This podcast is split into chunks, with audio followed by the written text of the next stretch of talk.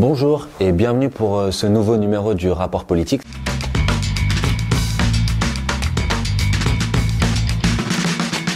C'est le 32e rapport euh, politique et il a lieu euh, ce mardi où Emmanuel Macron a donc lancé ce grand débat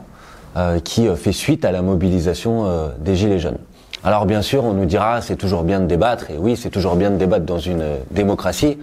D'ailleurs, les Françaises, les Français n'ont pas attendu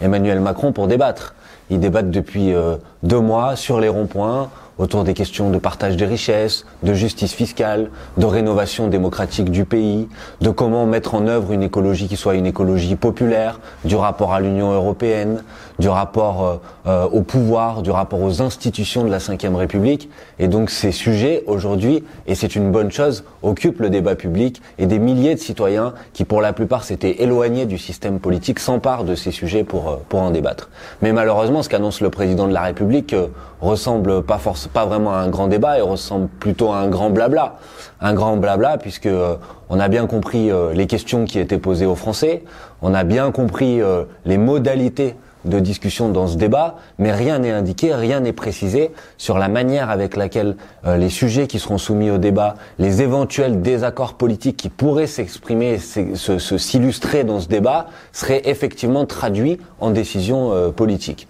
Et le président de la République, dans sa lettre qu'il a adressée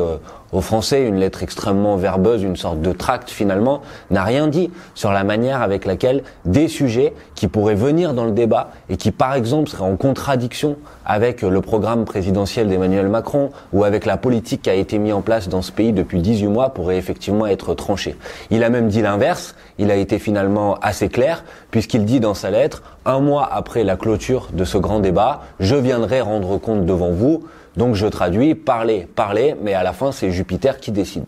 Donc ce grand débat, malheureusement, ne permet pas d'être une réponse qui est une réponse euh, satisfaisante aux revendications qui ont été exprimées dans ce mouvement des Gilets jaunes depuis, euh, depuis maintenant euh, deux mois. C'est une réponse et c'est un débat qui par ailleurs est à côté de la plaque quand vous voyez les sujets qui sont soumis à la discussion. Vous n'avez rien sur la question des salaires, sur la question des retraites, sur la manière avec laquelle on peut enfin effectivement dans ce pays lutter contre la pauvreté dans un pays qui, je le rappelle, contient aujourd'hui 9 millions de pauvres alors qu'il fait partie des pays euh, les plus riches euh, d'Europe. Donc tous ces sujets-là, qui sont les sujets au cœur de cette mobilisation des Gilets jaunes, sont euh, clairement écartés. Surtout le président de la République a fixé un certain nombre de lignes rouges, un certain nombre de points dont on peut bien sûr parler dans le débat, mais qu'il ne s'agira pas de remettre en cause à l'issue de cette discussion. Je pense par exemple à la suppression de l'impôt sur la fortune que le gouvernement, sur lequel le gouvernement a d'ores et déjà indiqué qu'il ne reviendrait pas sur cette suppression. Et j'ai noté aussi une manière de introduire les questions fiscales dans ce débat uniquement par le prisme de quels impôts on peut supprimer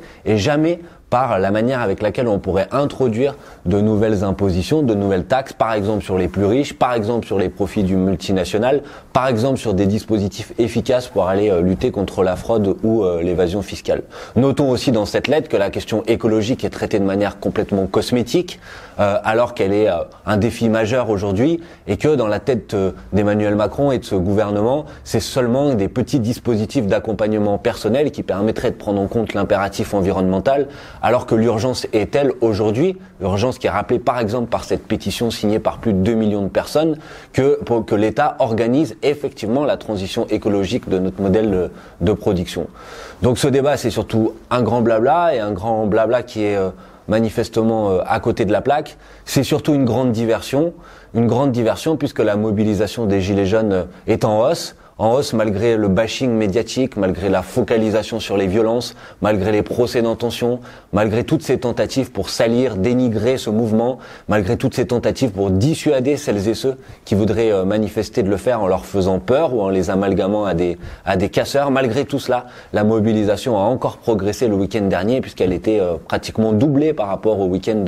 précédent. Et donc avec ce grand débat, finalement, le président de la République cherche à créer une diversion en espérant que la mobilisation s'arrête euh, et qu'il puisse euh, ensuite s'en sortir de la meilleure manière possible pour lui, c'est-à-dire sans remettre en cause ce qui fonde le cœur de sa politique, puisque les gens qui manifestent dans la rue aujourd'hui, bien sûr, ils posent des questions qui sont des questions qui sont des questions anciennes d'un désaccord, d'un désaveu aujourd'hui des citoyens vis-à-vis de leur système politique, mais ils se mobilisent aussi contre la politique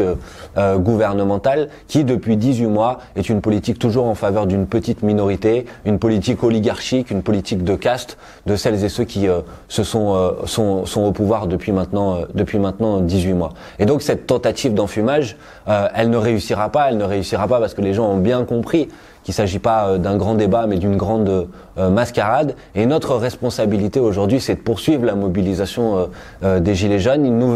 un nouvel acte, l'acte 10 de mobilisation euh, est prévu euh, ce samedi euh, partout en France. Participez, invitez vos amis à participer, parce que c'est la force du nombre qui forcera le gouvernement à remettre en cause sa politique, à oublier ce grand débat qui n'est qu'une grande mascarade, et à revenir aux urnes, parce qu'aujourd'hui, dans une démocratie, quand il y a une situation de conflit, un, conflit de légitimité entre le pouvoir élu et ce que pensent effectivement les citoyens, c'est au peuple de trancher en dernier ressort. Voilà, c'est tout pour cette semaine. On se retrouve la semaine prochaine pour un nouveau rapport politique. Et d'ici là, bonne mobilisation et rendez-vous dans la rue.